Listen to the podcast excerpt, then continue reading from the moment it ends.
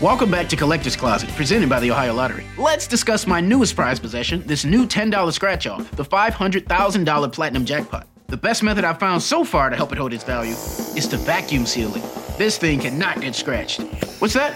Sorry, my producer's telling me the only way it could be worth up to five hundred grand is if I do scratch it? Okay, well, in that case, definitely don't overprotect your five hundred thousand dollars Platinum Jackpot scratch-offs. Play them! Lottery players are subject to Ohio laws and commission regulations. Play responsibly. Hi, I'm Blair. Wanna hear something scary? Join me as I read the creepiest urban legends, folk tales, and ghost stories that I learn on my travels around the world and that we receive from listeners like you. But only if you think you can handle it. Listen on Spotify or wherever you get your podcasts. Until next time, sweet screams. There's a new class of blockbuster drugs. Drugs like Ozempic. They're changing bodies. And all of a sudden, just the weight starts falling off. Fortunes. It just got too expensive. They're just bank breakers. And industries. There was a lot of excitement. There was a lot of skepticism. The impact of these drugs, from business to health, is just beginning. From the Journal, Trillion Dollar Shot. Find it in the Journal feed wherever you get your podcasts. The Hungarian Aluminum Production and Trade Company never thought they had any cause for concern. They had been depositing waste, a caustic red sludge, into the same reservoir since the nineteen sixties. During the last inspection of the reservoir, which sat a few miles outside the small rural village of Devecser, Hungary, it was reported that nothing untoward was observed. They believed the sludge was kept a fair distance from human life and that the waste, a substance that could burn through skin, wasn't all that toxic anyway. But the summer of two thousand ten had been unusually wet. With each day of rain, the soil foundation of the caustic waste pond shifted, pushing at the walls that held the toxic slime in place. October fourth, two thousand ten was the first dry morning in days. But the last stretch of inclement weather had finally been too much for the reservoir to handle. At twelve thirty-five in the afternoon, the dam broke. Toxic waste burst forth in waves that rose two meters, heading right for the town of Devecser.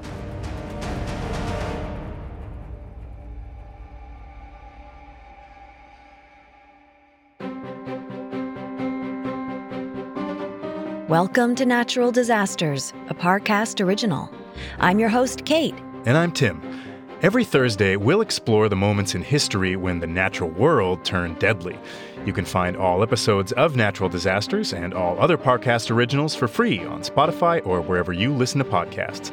To stream Natural Disasters for free on Spotify, just open the app and type Natural Disasters in the search bar. At Parcast, we are grateful for you, our listeners. You allow us to do what we love. Let us know how we're doing. Reach out on Facebook and Instagram at Parcast and Twitter at Parcast Network. This is our first of two episodes on a toxic flood in Devecser, Hungary on October fourth, two thousand ten. The concrete walls of a waste reservoir from a nearby aluminum plant broke after days of heavy rain in the area. In an ecological disaster of epic proportions, the flood damaged bridges, lifted cars, and wiped out hundreds of homes. This week, we'll follow the missteps taken before the dam burst and what happened when the flood began. We'll also see how the newly minted town mayor took matters into his own hands to rescue the village he grew up in. Next week, we'll see how the town of Devecser rebuilt itself after the disaster and how the aluminum company responsible had to reckon with the damages.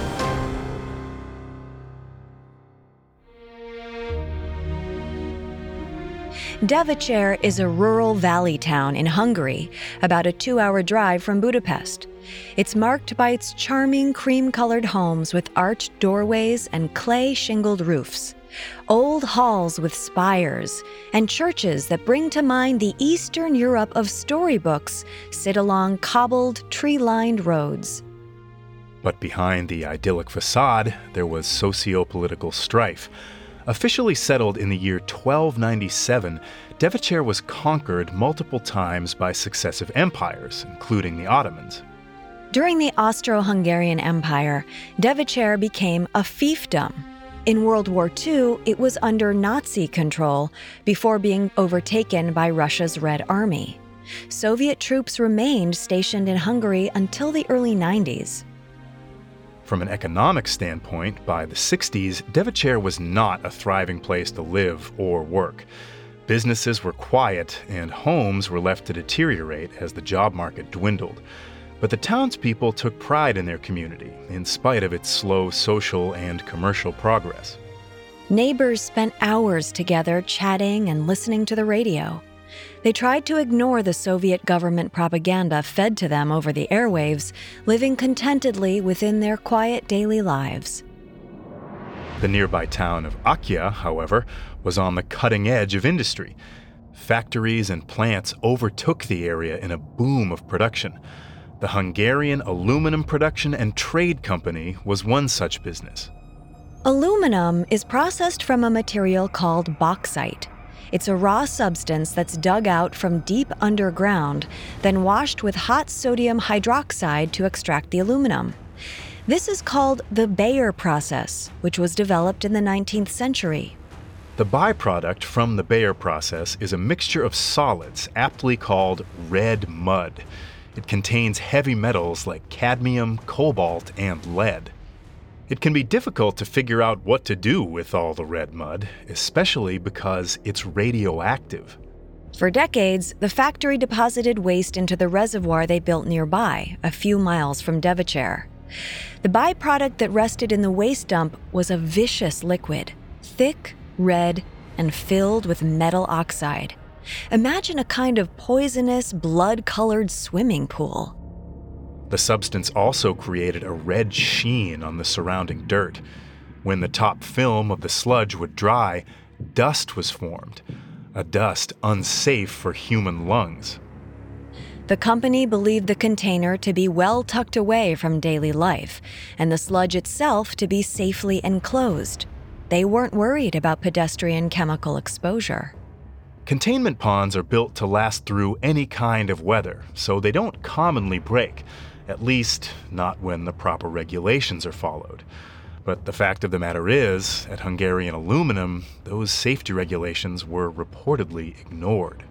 The containment pond was inspected with some regularity to ensure the structure of the dam was sound and strong.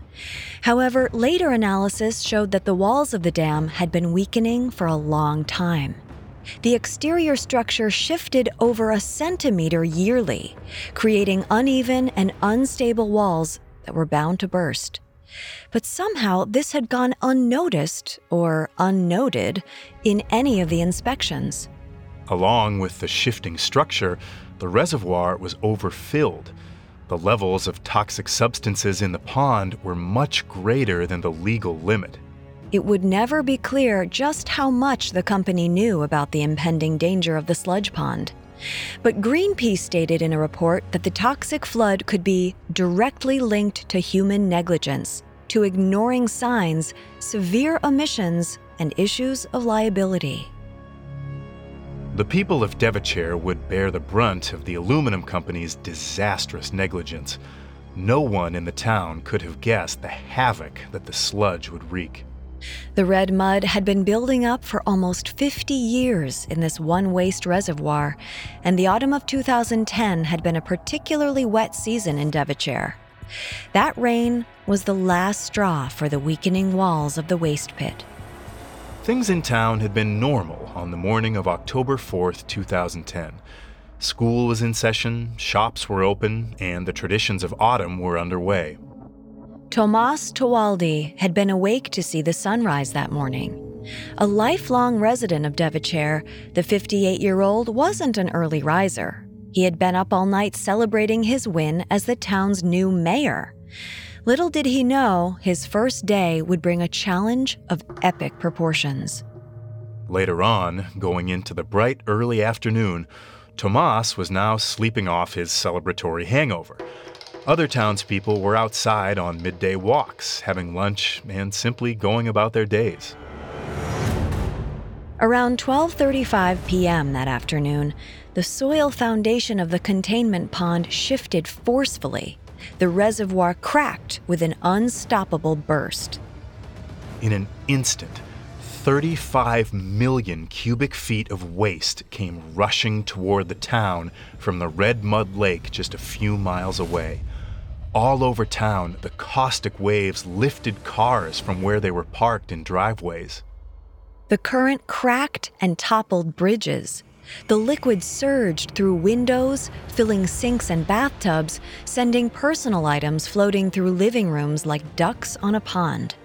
The Soviet-style apartments and the fragile windows of old Baroque buildings were no match for the waves. The residents of Devecser, who happened to be outdoors, saw liquid surge through the winding streets with the violent strength of a mini tsunami. Some were swept in the current, others scurried to elevation.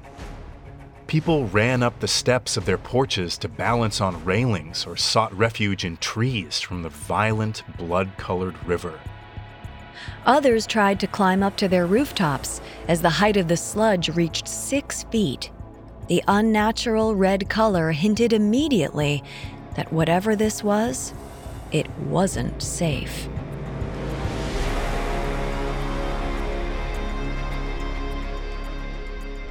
Coming up, we'll see how the people of Devecser grapple with the unexpected. Now, back to the story. At twelve thirty-five p.m. on October fourth, twenty ten, a surge of toxic waste came barreling towards the town of Devecser, Hungary. In an instant, the ordinary autumn day became a race for survival. A local child was playing at home when the flood came rushing towards the house. When it hit, the sludge almost reached the ceiling. In a moment of brave clarity, the child ran fast, climbing up a tree near the house and jumping onto the roof to safety. They stood watching with a pounding heart, out of breath, as the red mud engulfed the family home. Gone were the bikes left in the yard, and the flowers their mother had planted below the windows. There were other residents who responded with similar bravery and speed. According to a story in the New York Times, an elderly couple had been home enjoying the day together when their windows shattered from the flood. Waves of rusty sludge pummeled inside. Their furniture was consumed. Pictures fell from the walls. The sound of dishes breaking and shelves collapsing was deafening. The couple believed they were meeting a hellish end. Filled with adrenaline, the old husband hurled his body towards his wife, grasping onto her waist and lifting her above the mud. He pushed her towards a broken window so she could balance there, safe from the horrible, mysterious substance that devoured their home. His selfless act came at a price. The sludge badly burned the elderly man's legs, and he had to be rushed to the hospital. He was hardly the only person to suffer from the toxic sludge. Those who came into contact with the substance immediately learned the most horrifying characteristic of the red mud. Because the pH levels were so high from the mixture of natural and processed chemicals, it burned through skin. For some, it created wounds the size of small frisbees. For others, it burned their flesh right to the bone. The metallic, bitter aluminum waste seeped into their mouths and splattered on their limbs, like the detritus of a bomb. And there was more danger to consider than simply skin contact. The accompanying dust flew into people's lungs, making it nearly impossible to breathe. Residents tried their best to get to hospitals, but the river of sludge kept many of them stuck in place. Roads were in disrepair. They were paralyzed with confusion, helpless against the onslaught. The sludge didn't stop with injuries either. An elderly woman drowned in the waves. In one home in the adjacent village of Kolontar, a toddler was taken under the current and killed. The child's siblings struggled to breathe as the polluted residue filled the air. Their mother could only look on helplessly. The whole family suffered burns from the sludge, and one of her children would have permanent lung damage. The mother would later tell news sources that she believed her family was cursed. A thirty-five-year-old man, driving along the road, saw the blood-colored water rushing towards him as he drove. He had no time to think or move. When the wave hit his car, it was overturned and destroyed. He didn't survive. In total, ten lives would be lost in the catastrophe. one hundred fifty more would sustain terrible injuries. The damage made the town unrecognizable. Homes and businesses caved in and left nothing behind but piles of rubble. Plant life was destroyed, soil eroded, and trees toppled. Barns collapsed, and businesses lost their inventory. Not everyone experienced firsthand the initial horror of the poisonous flood. It was still just beginning its deadly progress through town. Mayor Tomás woke that early afternoon, still groggy from his victory celebration, to the incessant ringing of his phone. He had received a torrent of calls and voicemails. He looked outside and saw the sludge painting over the town. He watched cars float by, overturned. Broken pieces of lawn furniture plummeted down hills in waves of red. Townspeople screamed out in terror, certain their lives were over. Pedestrians were taken into the current like leaves. They reached out, grabbing for benches and fence posts. Tomás's phone continued to ring. When he snapped to the present moment, finally picking up a call, he began to comprehend what was going on. The waste reservoir at the aluminum company had collapsed, and it was causing a horrific calamity. Many were injured. Others were missing. His first day as mayor would be a baptism by fire. Soon, red mud was slapping at the walls and windows of Tomás's home. His house's six-inch concrete foundation stood strong against the lethal forces, but he knew that hundreds of homes across the village would not be so lucky. He quickly answered calls from constituents, family, and friends, assuring them that he would take immediate action. But the truth was, he didn't know a thing about what he was dealing with. Was the worst over after the initial tidal wave an hour before? Had it just begun? He had no answers, but he did have a plan, thank God. Tomás had managed large-scale, high-stake operations in the past. He worked as an agricultural commissioner, trading cattle and eventually running his own farm. As a younger man, he was drafted into the army, where he managed a unit of one hundred soldiers. And while these experiences were helpful references, it's also true that none of it prepared him for cleaning up a toxic flood.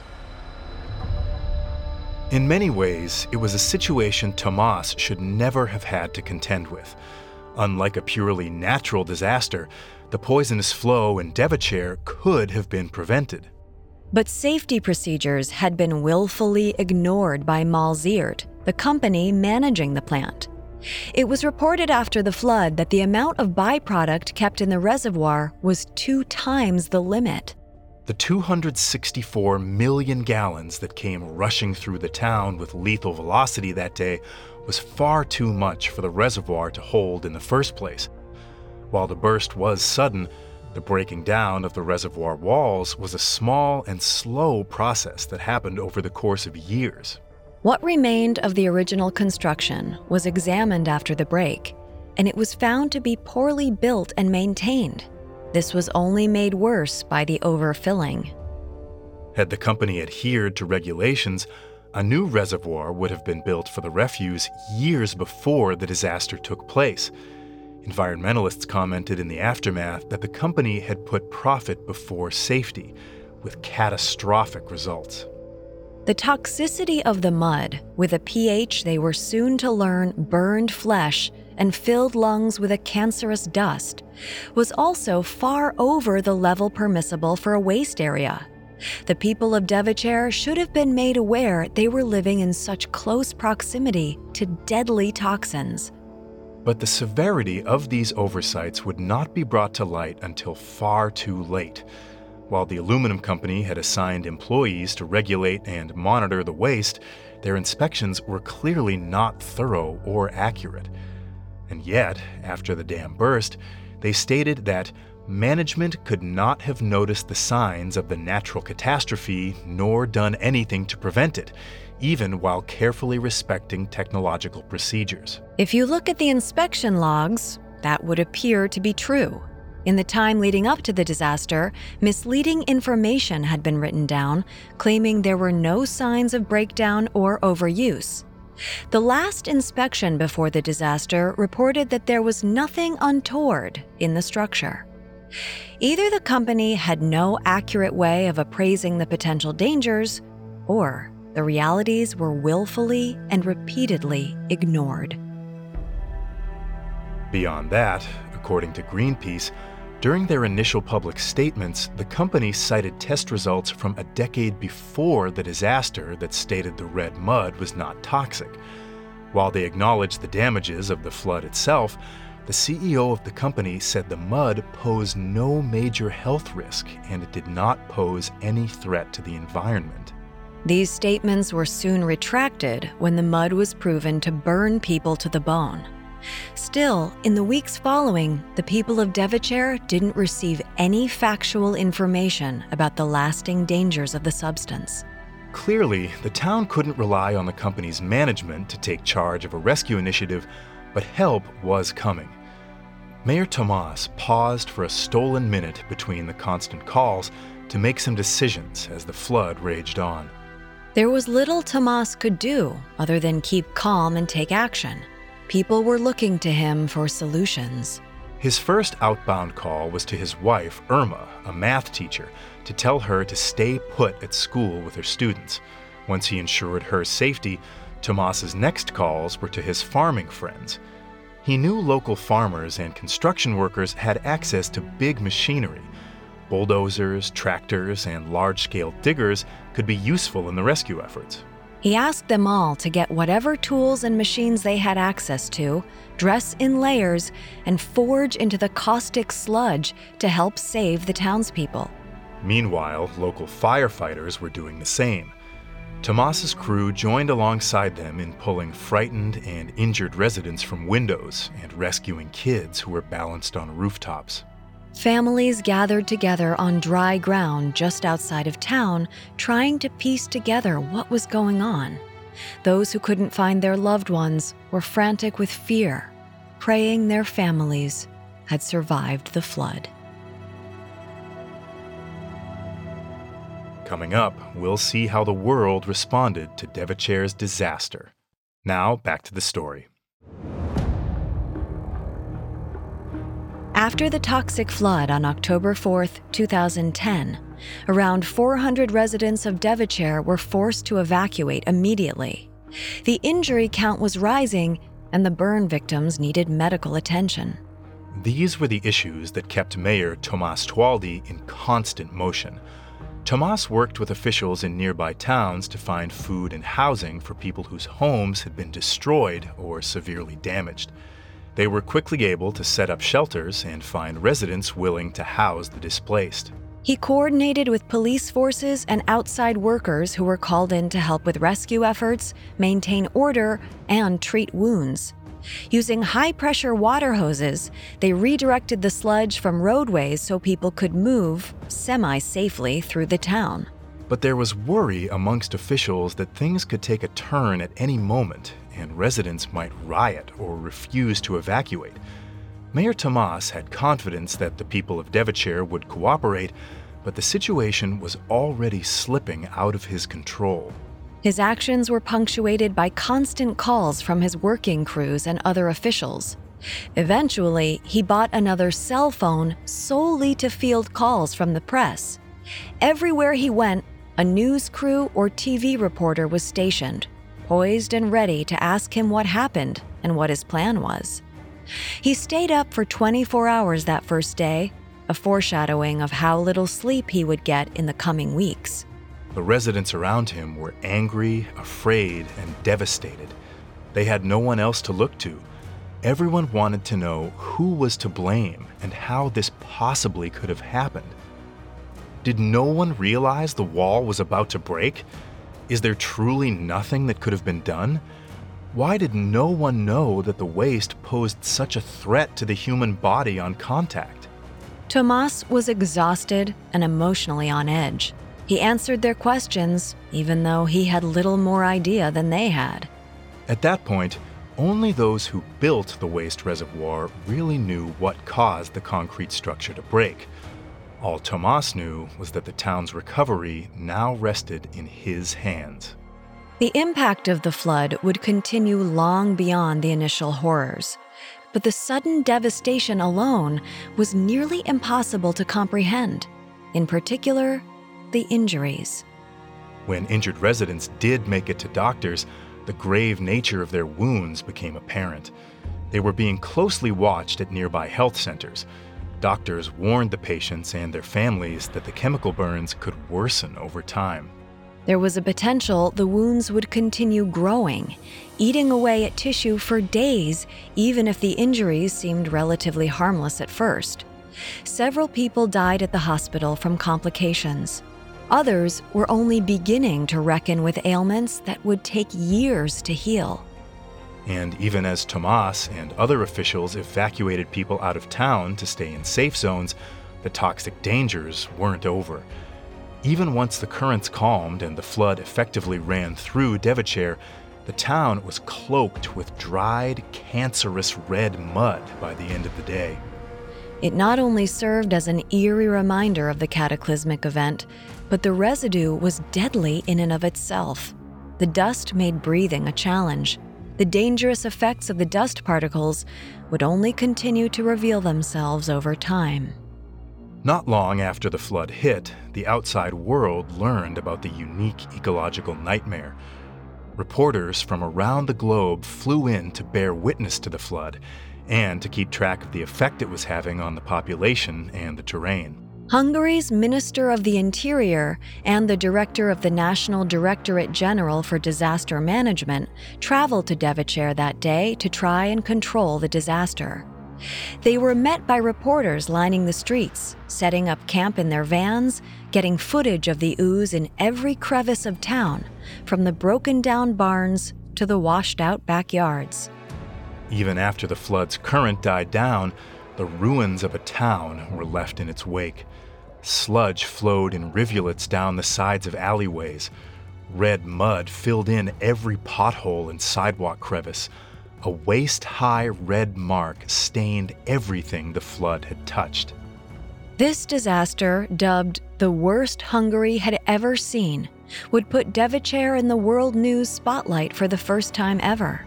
The flood changed it from a historically rooted, sleepy village into a synonym for eco-disaster. On the ground, it wasn't hard to tell just how dangerous the sludge would continue to be to humans and the environment alike.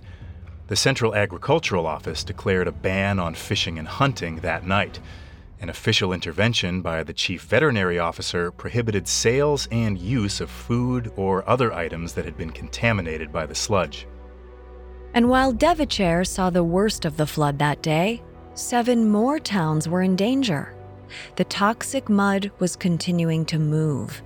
Hungarian government spokeswoman Anna Nagy told Reuters that they had declared a state of emergency in the regions around Devecser as well. The aluminum company, MAL Zert., still wouldn't admit that the sludge was, in fact, toxic. But the burning flesh, the ruined homes, the collapsing structures, and overturned cars were tangible evidence of how harmful the red mud was to everything it came across. There was no way to deny what everyone was seeing with their own eyes. And as the red mud spread to the surrounding areas too, a thick ooze covered everything in its path. The flood headed into the valleys and forests surrounding the area, contaminating the water and decimating aquatic life. Wild animals were killed and flora annihilated. Farmland filled with crops would never again be viable. More extensive, widespread cleanup efforts began the next day. At dawn, water management professionals directed firefighters and military troops to pour calcium nitrate and magnesium into the Marcal River. They were hoping to prevent pollution of the Danube, or at least neutralize the sludge to make it less toxic. At the same time, on orders from the Central Agricultural Office, workers began to collect and dispose of animal carcasses in the surrounding forests. The Army and the National Public Health and Medical Officer Service came in to assess radiation levels. Not surprisingly, production at MAL Zert was put to a screeching halt by government order on this day as well. Company officials were responsible for immediate repairs to the waste pond to contain whatever was left of the red mud in its original holding zone. But the fear and damage would continue to spread. Now, Serbia and Bulgaria were beginning to prepare for contamination. Authorities announced that it would take an estimated year to recover any semblance of structure in Devecser, and that would come at the cost of about ten billion forints, the equivalent of roughly thirty million dollars. And within days, despite efforts to stop it, the toxic flood would be heading towards the Raba and Danube rivers. No one knew where the devastation would end.